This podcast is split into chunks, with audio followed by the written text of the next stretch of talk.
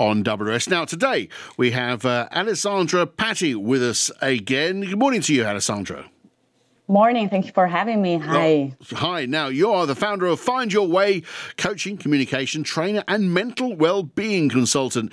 Now, Alessandra designs unconventional educational programs for companies to open up taboos in a safe way. And today, indeed, there is a kind of taboo which is the recent restructuring we hear of, uh, about because uh, many companies are going through this at the moment. Uh, so let's take a look at uh, restructuring and uh, what can we what what should companies how how they should handle that?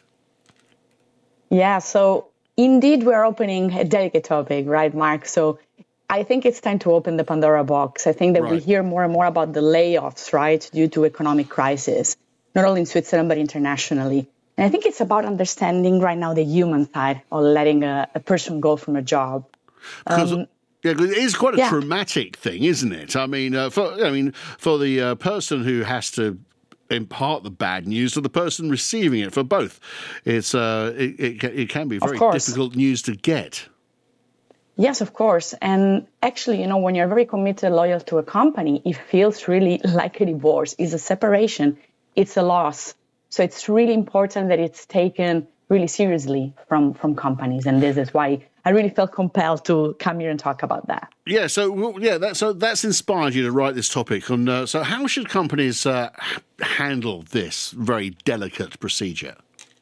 Yeah, so first of all, I think the company should consider it as a passage that requires compassion. So, first of all, providing support, clear communication, which doesn't always happen, and always ongoing assistance because really significantly impacts how, how individuals navigate through challenging times. You know how many rumors sometimes there are with these big layoffs? Um, okay, well, when is it going to be my turn, right? Uh, and what about right. my colleagues who are staying? And people become enemies. This is such a pity, right? This can really break relationships. So transparency, first of all, first and foremost. Yeah, I think you're right to point that out because um, you know that does happen in, in, in, a large company before, let's say, the axe falls on people. Uh, the rumours yeah. spread, and and everyone says, "Oh, you know, they're, they're going to be cutting jobs, so I hope it won't be me," uh, and all of that, and that can lead to a great deal of, uh, let's say, staff discontentment, understandably as well. Of course. And then sometimes it really comes as a surprise. So my recommendation would really be try to avoid surprising whenever possible.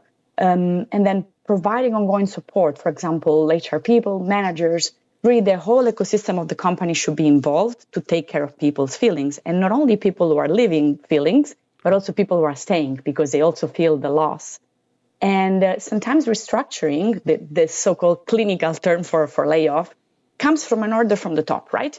And it needs to happen fast. However, these are people who might have been even 10, 20 years with the company. They need to process this. So you are going to inevitably be slowed down in the process, even though you want to do it fast because of people feelings. So you might as well do it properly and never do it online, like over Zoom or Teams. This is not something that can be done virtually. So you, you say that uh, it should be done. Uh, I mean, I suppose it's, it's hard to choose a right speed at which to do that because mm. we we discussed, of course, you know, you, you don't want the rumor mill running for too long, uh, but there again, you also just don't want to seem you know heartless uh, when uh, when a manager has to tell someone that uh, they're losing their job. Yeah, of course. Well in reality, there is never a pretty way to do that, but there is a compassionate way, right? So right. it can start also with the mindset shift from companies. Companies, if they need to prioritize the well-being of their employees, they should do that not just during the tenure, but also during times of change. You know, when we when we talk about onboarding, what about the outboarding, right? So taking care of the whole process, even if it takes time and energy. And also there is something, perhaps you heard about it, which is called mental health first aid so companies train people in how to deal with this kind of situation. Of course, not to fire other people, but to uh, be of support, having a solid right. support system in place, like coaches uh, could do that as well, right? For more serious cases, of course, employee assistance program or counselors, of course, when things get more serious. And of course, in this uh, day and age, certainly post COVID days, uh, many people uh, work, mm-hmm. Uh, spend their time working from home and doing uh, conference calls over Zoom, etc. But uh, this sort of process should not be done by that. It should be done in person, surely. I totally agree with that. And again, there is no super pretty way to communicate this, but I think it's sensitive enough also for for the respect of people, right? For their own dignity to see each other face to face when these things happen whenever possible because it's really a passage. Yeah. It is a passage. So that's so the companies should. Uh, so we discussed there how the company should do it. Like, uh, don't take too long of the process, so otherwise people just mm-hmm. uh, stand there worried.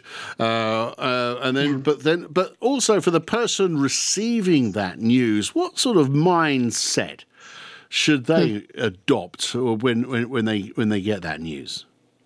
Well, I think that when a person is fired, it happened to me in 2016. There is always, it takes a toll on the self esteem, right? Yeah. So I think we should be always thinking sometimes it's not really about you. When, uh, when main restructuring happens, is often because of economic crisis.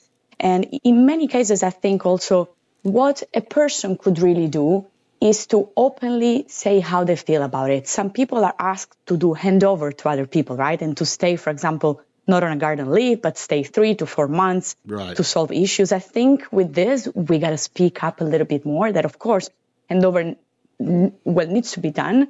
But if I'm not feeling well, I also have the right to say that. I think that's also a tricky thing to do, isn't it? Uh, you know, some people, as you say, get the bad news that they they're being cut, uh, and yet then there are some. But we still need you for three more months to hand over what your tasks uh, to uh, to to someone else. I mean, that time should probably be kept as short as possible, surely. For sure.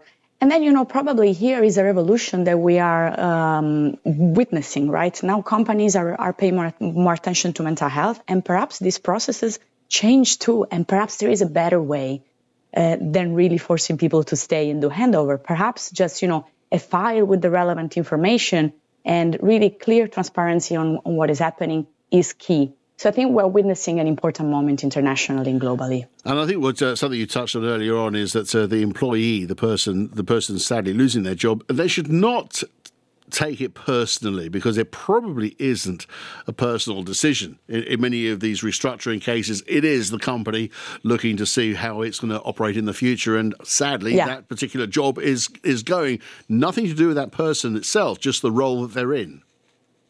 Yeah, well, uh, in many cases right now it's it's like that. Of course, there are always layoffs due to uh, to performance. I mean, I'm right. not saying oh, yes, that everything is yeah. because of that, but in, in this particular instance, when there is an economic financial crisis, of course, some people think, well, perhaps I'm not enough, and this is why I'm being laid off. And sometimes this has nothing to do. You are indeed enough.